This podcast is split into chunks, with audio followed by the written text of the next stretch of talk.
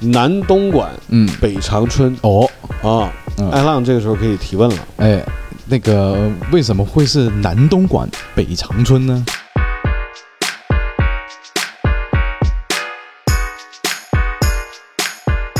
嗯，椒盐狗肉，嗯狗肉肉排，嗯。我，就是他那个肉排就跟那个外面我们点那个羊排一样，嗯嗯，它是肉排。嗯。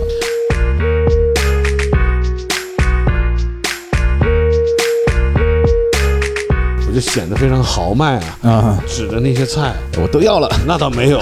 我跟老板说，我说这个这个这个这个这个，就嗯完全不加思索，哎，就感觉我特别有钱，你知道吗？就是哎呀，来哪个都无所谓，哎是，啊管你卖多少钱呢？嗯我反正我把盘子都堆满了。嗯。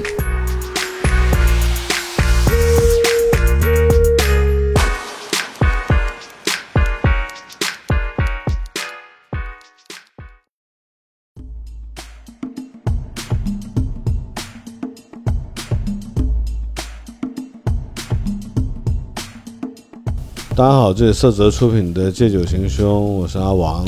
我是艾浪，呃，我们又拖更了好久，嗯，从何说起呢？其实是有很多理由的。嗯、是的，是的，这个首先我们新开了一个这个日咖夜酒的店，对，那在经营这个店的过程中，我们也得摸着石头过河，嗯。一点点去感受。嗯。呃，通过这过去这两个月的经营吧，嗯，还好，但是确实也牵扯了我们不少精力，对，所以就没有时间录节目。是的，那今天录节目其实内容还是挺精彩的，啊，呃，后面我会讲一些很精彩的内容啊。嗯不要看我一开始声音这么无精打采，嗯因为毕竟很久没录节目了，也不太在节奏上。嗯但问题不大，那我们就一点一点来聊。嗯嗯，首先呢，我就已经在朋友圈宣布蓝转网了，哎，就是以后就不打篮球了，嗯嗯，多打网球。是，嗯那也就是说，我开始接触网球这项运动。嗯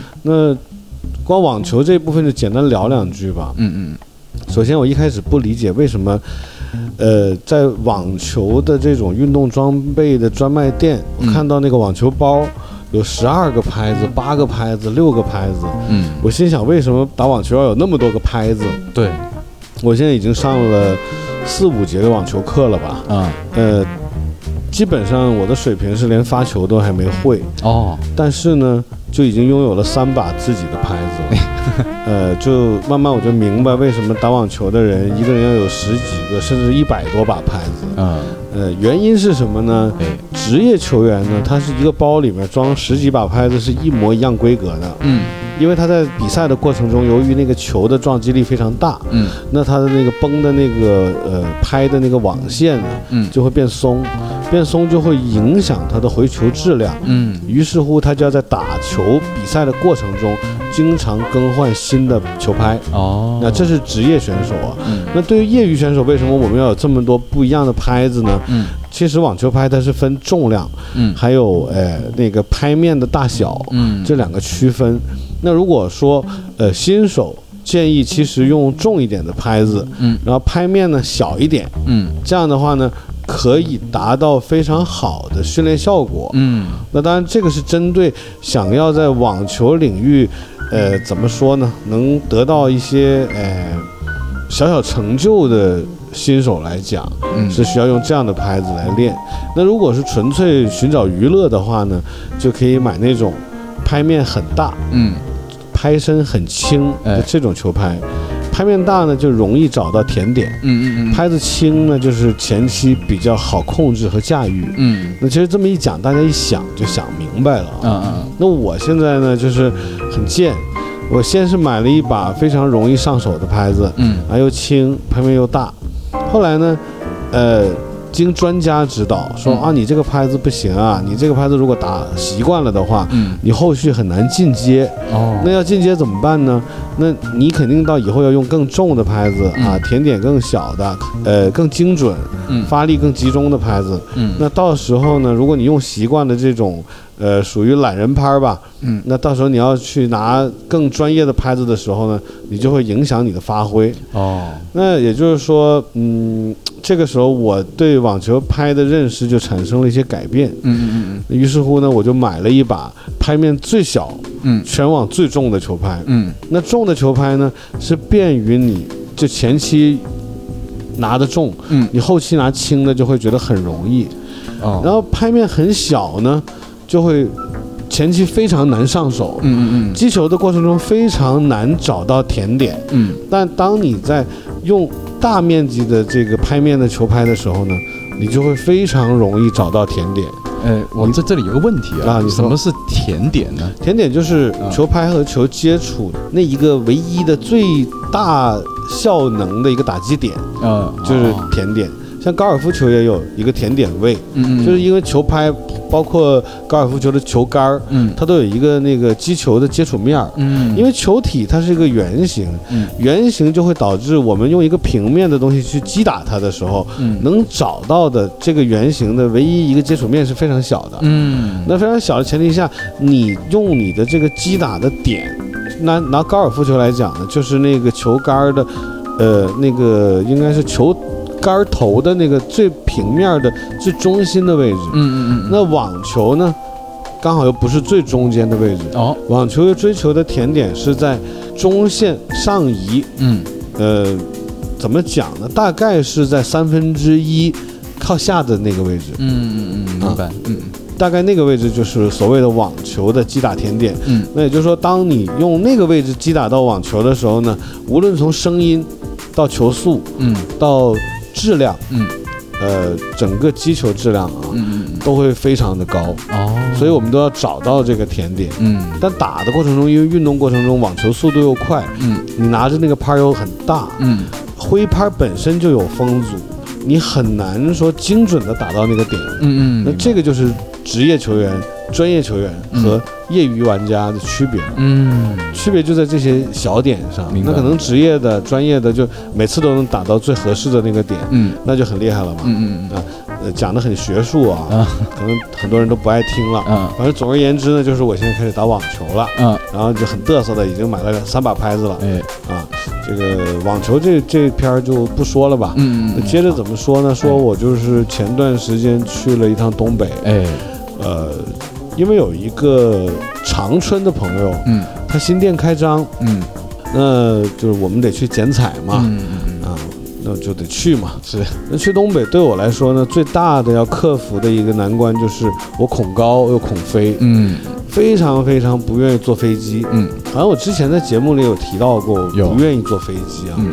那这次去呢，我是呃提前了好几天就出发了，嗯。我坐的是火车，嗯。全程坐了二十四个小时吧，嗯。呃还行，因为我坐火车虽然在火车上的时间很漫长，是。但是我没有任何心理压力，嗯嗯嗯。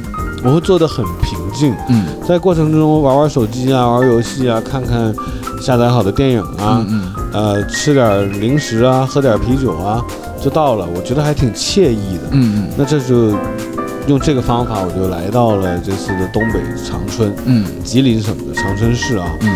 我是从来没去过的，哎从来没去过，嗯。这是算是人生第一次。虽然我是东北人，嗯。小的时候就是在辽宁，嗯，去的次数算多一点吧，嗯嗯嗯。因为很早就在广东了嘛。是。那这次是刚好有这个机会，是长春的朋友在长春的新店开张，嗯。那我就觉得，嗯，那就得去感受一下长春啊。嗯嗯。其实说到长春呢，就那我就说点就是敏感的话题吧，哎。这很多人不知道啊。其实长春有一个美誉嗯。啊，这个在男同胞世界里比较美誉的一个美誉啊，哎。叫做南东莞嗯。北长春。哦。啊。嗯。艾浪这个时候可以提问了。哎那个为什么会是南东莞北长春呢？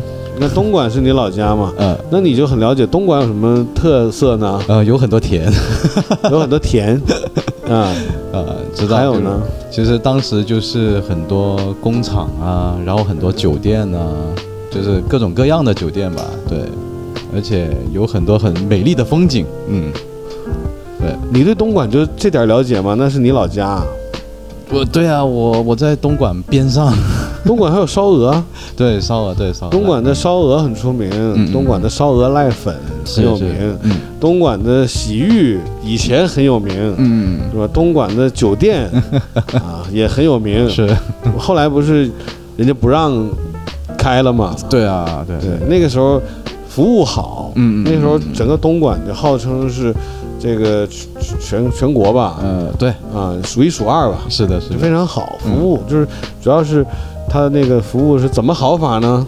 呃，就是星级的服务啊，然后呢，就是皇帝般的服务，对对对对对，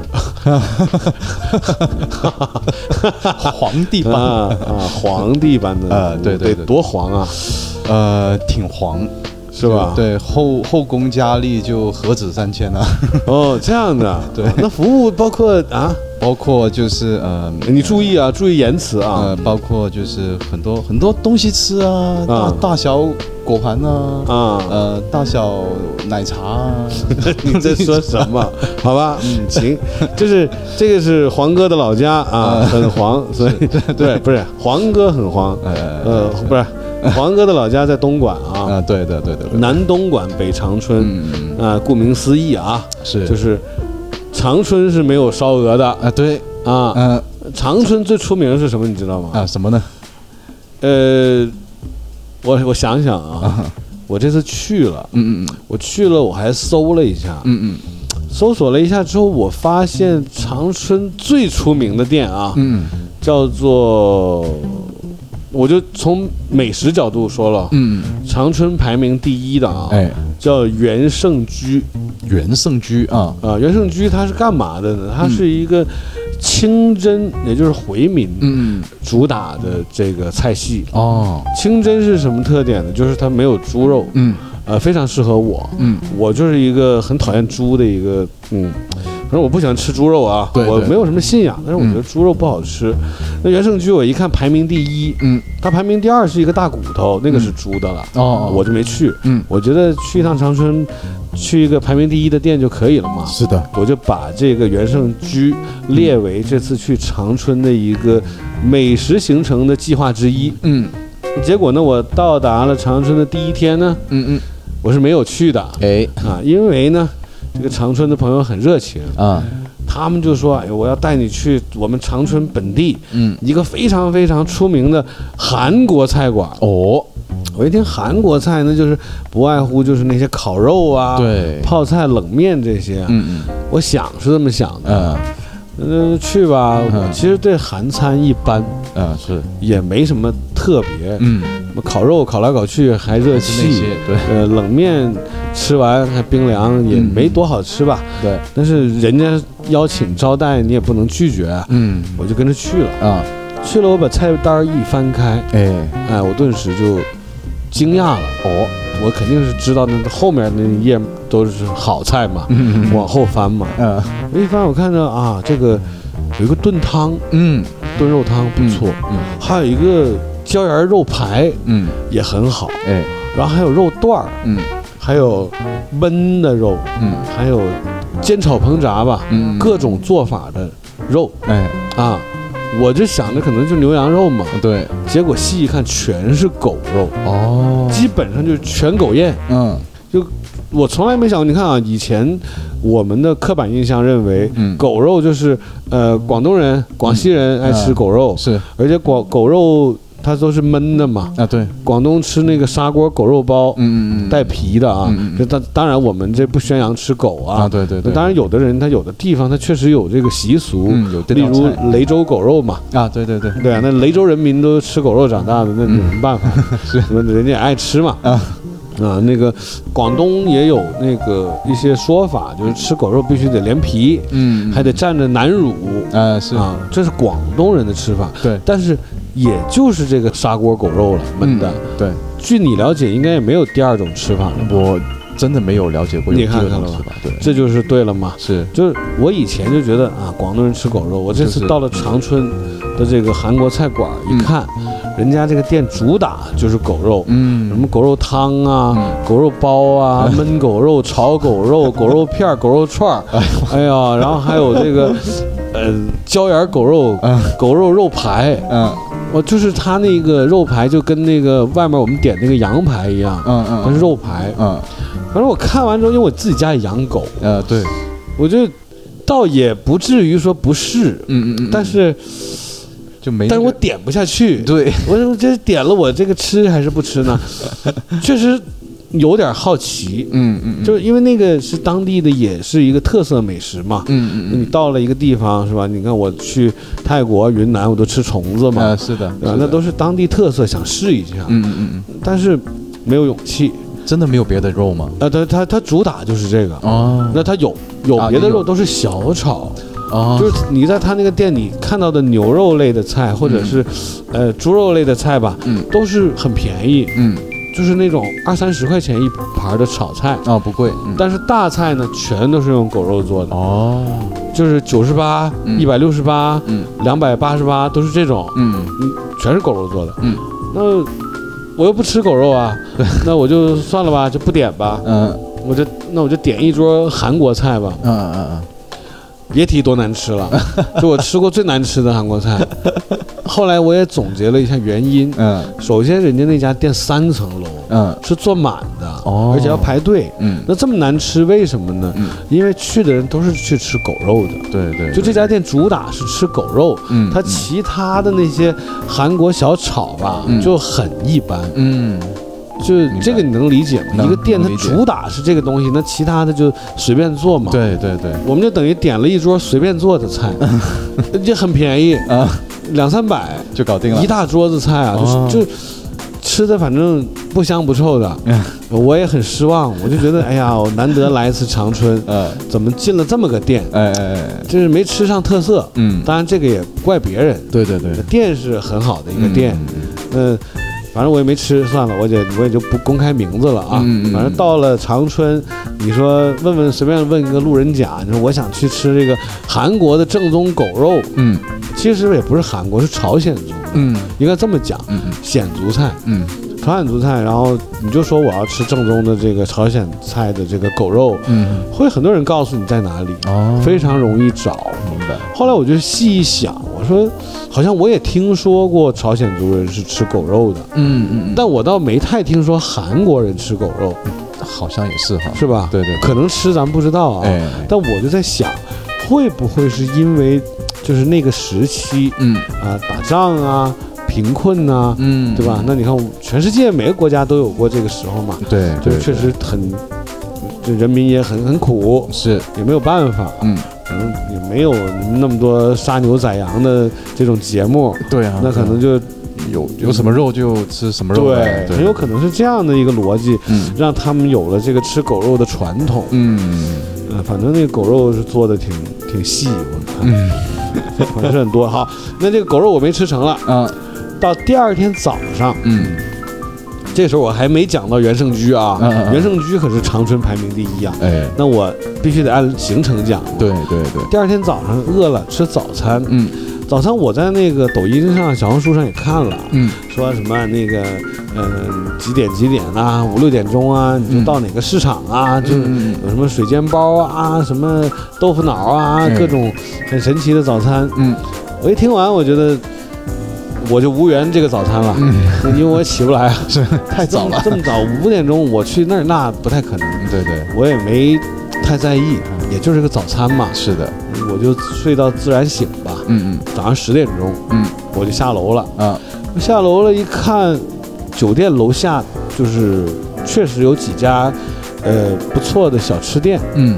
但是吧，这种店都给我一种就是那种加盟店的感觉，嗯明白你懂什么什么意思吧？懂懂懂比如说像姚鸡王哎啊这种啊，对对对对吧？像像像那个什么哈哈镜。嗯嗯嗯什么什么什么螺蛳粉，对就是这种所谓的连锁加盟品牌。嗯嗯嗯那我自己也是，呃，很早就做餐饮，大家也知道啊嗯，是对餐饮也是略懂。嗯我自己就是反正也跟听众建议一下，嗯嗯能不吃这种加盟连锁的这种小店儿呢，就尽量不要选。嗯我并不是说他们做的不好，是是这种加盟连锁的小店儿吧，它没有灵魂。对味道都规范了啊、对对对，你看我这么说比较中肯吧，嗯我也不是说踩人家这些加盟店不对啊，是加盟店没毛病，对呃，可能还吃的很健康啊、干净啊、标准化啊、卫生啊，很有可能人家做的不错。对，但是我会觉得，餐饮、美食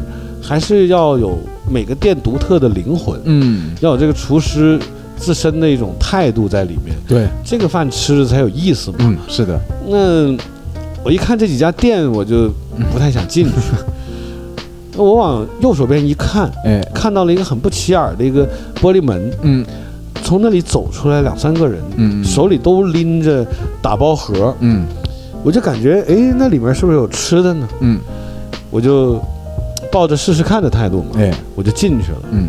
进去一看，那是一个大型的美食广场。嗯。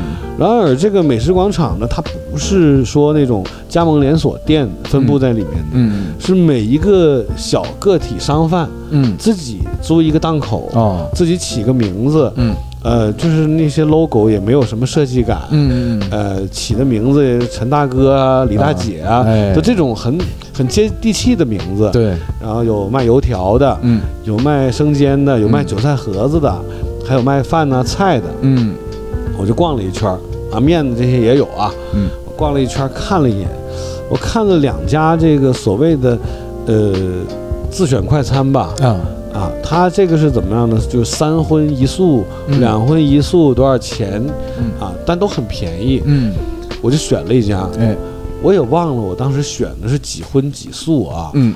反正我就完全是，呃，凭自己的那个感觉，啊，嗯。包括凭自己的这个口味吧，嗯嗯。也没有去想钱的事儿。嗯，毕竟是一个路边快餐，对，这这个消费力我还是有的，是。我就显得非常豪迈啊，啊，指着那些菜，我都要了，那倒没有，我跟老板说，我说这个这个这个这个这个，就啊完全不加思索，哎，就感觉我特别有钱，你知道吗？就是哎呀，来哪个都无所谓，也是，啊管你卖多少钱呢，嗯。我反正我把盘子都堆满了，嗯，堆满了，然后还要的饭哎。啊，就是饭和菜，啊，堆满以后，我就拿盘儿给老板你看，我说过过目吧您，这一盘儿多少钱啊？哎是，老板一看，嗯，小伙儿这个十一块，哎呦，哎呦，我一听完，我太便宜了，是。十一块啊，啊，十一块，我记得我当时有什么啊？我那里面好像是有一份溜肉段儿，嗯嗯然后是番茄炒蛋，嗯，还有一个豆角，嗯嗯呃，还有一个什么来着？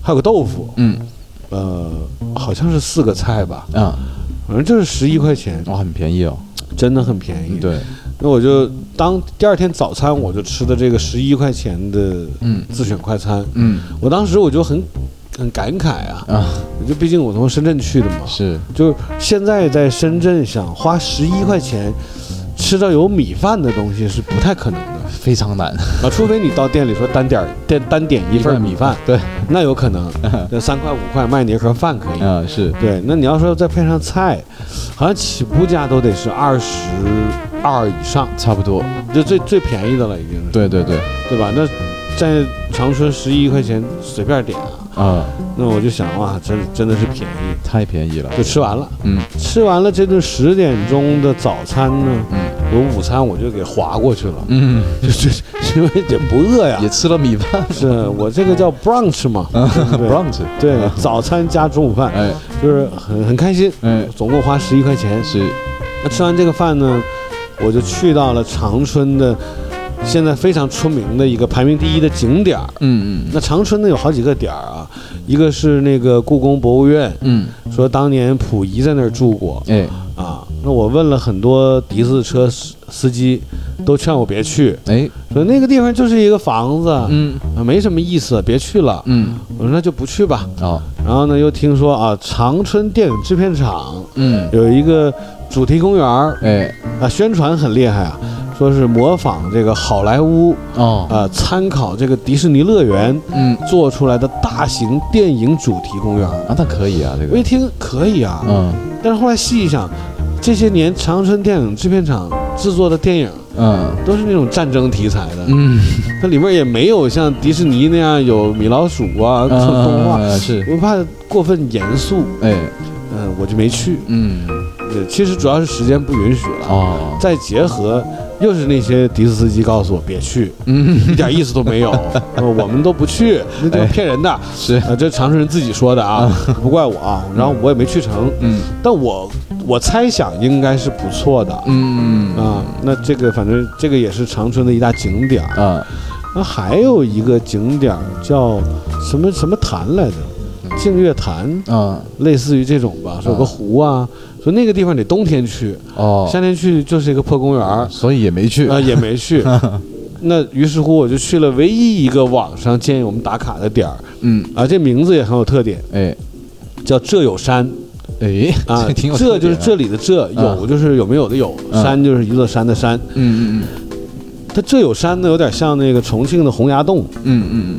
洪崖洞呢，它是因为重庆的地势，呃，斑驳、嗯嗯，陡峭，对，高低不平，嗯。你有可能感觉自己在一楼，走着走着自己就跑到了八楼，嗯。你有可能觉得自己在一楼，嗯，走着走着，你觉得你在负三楼，哎，这就是重庆的那个地势啊。嗯。那重庆的洪崖洞呢，大家可以了解一下。嗯。那我的感觉，这有山是什么概念呢？嗯。这有山是一个缩小版的洪崖洞嗯，啊，它也是里面跌宕起伏的，非常乱。哎，呃，我据当地人跟我讲啊，嗯。说浙有山这个地方呢，呃，设计的非常混乱，嗯，所以在里面呢很容易走丢。哦，啊，就是你都自己都不知道自己走哪儿去了，嗯。就是高高低低，高高低低。嗯，它浙有山另外一个概念呢，就是告诉大家这个商场里面其实有座山，哦是这样啊，对，所以说这里有山。哦，那它这个商场呢，做了一个呃名字，你看叫浙有山了，嗯。还做了一个小光头和尚，嗯。作为这个浙有山的一个形象形象代言人吧，嗯。一个小 IP 吧。嗯。那它有一个小特点，就是每天早上嗯。浙有山开门做生意的时候呢，都会有一个这个仪式，嗯。开门仪式。嗯。这开门仪式是怎么回事呢？就是它浙友山的这个商场的门外有一个非常巨大的一个小和尚嗯。啊，背着有点像张国荣在那个《倩女幽魂》里面背的那个哦那个背囊、那个书包，嗯顶上有个伞那种，嗯后面竹筐嗯。啊，就是背个那么个东西哎。啊，穿的就跟少林寺和尚一样，嗯。一个光头的，就跟一休的形象一样的一个一个一个一个一个 IP 一个，反正是古铜色的，啊呃，具体什么材质我也没摸，嗯。反正一个这么大个人偶嗯。在门外，很高，大概可能有个四五层楼，嗯，哦那很高啊，四五层楼，三三四层楼那么高吧，嗯嗯三四层楼那么高，而且他这个人偶呢，有点像木偶一样，嗯。身上是带扯线的，嗯，那他这个每天的开门仪式呢，就是由商场的主管嗯。拉着那些指定的绳线，嗯。在拉动的过程中，这个门外的人偶呢，手脚就会挥舞起来，哦，就好像在走路啊，干嘛，就这样的一个仪式，嗯。说每天都有。那我们去的时候比较晚，嗯。所以也没看见。嗯嗯。啊。反正那个这个人偶是耸立在门外的，嗯。呃，很伟岸。啊。啊，对，非常高大，嗯得抬头啊。嗯。反正我是拍了照的。哦。其实你可以把这个这个浙有山的这个照片嗯。照片放成我们这次的节目的封面。啊可以。啊，大家就可以通过这个节目封面看到这个门外的人偶是一个什么样的形象。嗯嗯嗯。那进到浙有山里面呢，我们店铺就没什么特色了，嗯。就是各式各样的个体工商户，嗯。或者有一些加盟品牌。哎。啊。逛了一圈儿，我喝了一杯奶昔。嗯，DQ 的，嗯，嗯，就没了。它不是里面有一座山吗？它里面是，呃，就是你可以理解为里面是很多山坡，山坡上都是店。哦啊，就是人就像爬山一样，嗯。一直往上走。嗯。呃，走到顶上有个电影院，嗯。电影院下面还有个酒店。这样。啊，在里面，在商场里面。没有电梯的。呃，有，也有。好像有，嗯嗯有有有有。扶手梯，然后也有扶手梯。对，可能也有直达的，我没留意啊。嗯因为我们就因为你要逛那里，肯定就是不选择坐电梯了。嗯嗯对。那据我了解，周友山在刚开的时候呢，嗯。他的想法是很特别的，嗯。他是想打造一个二十四小时营业的商场。嗯。因为它里面确实很适合年轻人，嗯。在那里看到了非常多的年轻的呃长春的呃嗯漂亮女孩儿，哎，啊，这真的是有一说一啊，嗯。就真的是漂亮。嗯。就是我感觉在长春大长腿就跟不要钱似的。啊。对，如果嗯，真的真的都是都是大长腿，嗯。嗯，身材都很好。嗯。呃，就是我没太细看男的啊，嗯，就是我主要是看女生啊，哎是，年轻漂亮，嗯哎。而且都是大长腿。嗯。就我当时就一个感觉，嗯，就是我觉得如果作为一个长春人，你长了一条大长腿，其实是没有什么感觉的，标配。没什么值得炫耀的。啊是，就你有长腿你就有吧，嗯满街都有。人家都是是啊，这个长腿，你看长春嘛，哎。不知道为什么就长，哎那腿就嗯很长，真的是长啊。是是是，这个在这有山，反正我觉得最好的就是看到了很多年轻的长腿嗯小姐姐，嗯，这个是一个有活力，我建议爱浪多去啊，好这个可以去。，对行，那其他就没什么好提的了。嗯。那逛完了这有山嗯。啊，后来回酒店休息了一会儿，嗯，到了晚上，哎，哎，重头戏，终于来到了元盛居。嗯。那元盛居是干什么的呢？嗯。其实也没有多特别，嗯，它就是铜锅涮肉。哦，它这个铜锅涮肉，其实铜锅涮肉大家都知道，嗯。就是那种老式的铜锅，里边放炭，嗯嗯。炭炉嘛，啊。然后就涮羊肉。嗯呃，几个特点吧。第一，它是没有汤底的，哦它铜锅里面只给你加清水哦哦，啊。那涮的肉呢？嗯因为我们不是认识张浩瑞同志吗？哎是，就是涮的肉呢，我感觉啊嗯嗯这是是合成肉哦啊嗯，嗯，就是，但我觉得当地人似乎对这个肉的要求并不高。嗯我觉得这个肉也一般，嗯。但它就是只有牛羊肉嘛，嗯因为它是清真回民菜，嗯。肉一般。嗯，但是哎。就是他们家最有特点就是那个麻酱，嗯嗯，麻酱你吃过吧？我吃过我吃过，嗯。嗯、大概我估计我们听众也都知道什么是麻酱，嗯啊就是芝麻酱。嗯。呃，在北京吃涮肉也愿意吃麻酱，嗯。或者讲什么二八酱啊，啊。二八酱就是芝麻酱跟跟花生酱勾兑。哦哦。啊。那他这个元盛居呢，他这个麻酱是他们家的一个秘密武器，嗯。就有多好吃呢？嗯。给我感觉就用那个网络上的一句话吧，啊啊啊。就用他们家那个麻酱嗯。蘸鞋垫儿，你都能吃。哦，啊。那么夸张那个，嗯，对，嗯，这就是非常好吃。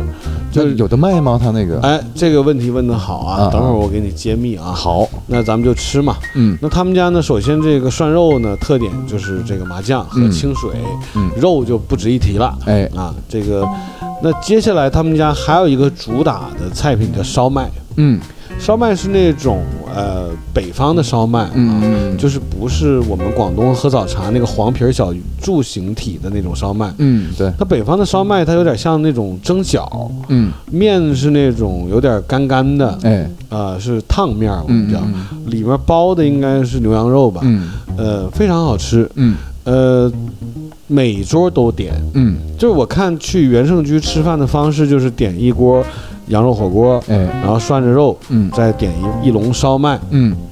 就可以了，嗯。嗯，当天就是吃了点烧麦，吃了点涮肉，嗯。那临走的时候呢，就解答你这个问题了。嗯。我临走的时候我说这个服务员，我可不可以打包啊？哎。因为锅里还剩了很多菜呀、肉啊，这个烧麦啊，嗯。就给谁吃先不说了，对。丢了浪费嘛。是的。我说那我打包吧，嗯。万一晚上饿了，嗯。是吧？他说可以打包啊，嗯。就给我打包了。嗯。打包完这个锅里烫熟的这些肉菜和烧麦以后呢，嗯。我说那你给我拿几碗这个芝麻酱吧，嗯。对吧？那我也不能回去干吃嘛，这本身这个火锅得蘸酱嘛。嗯。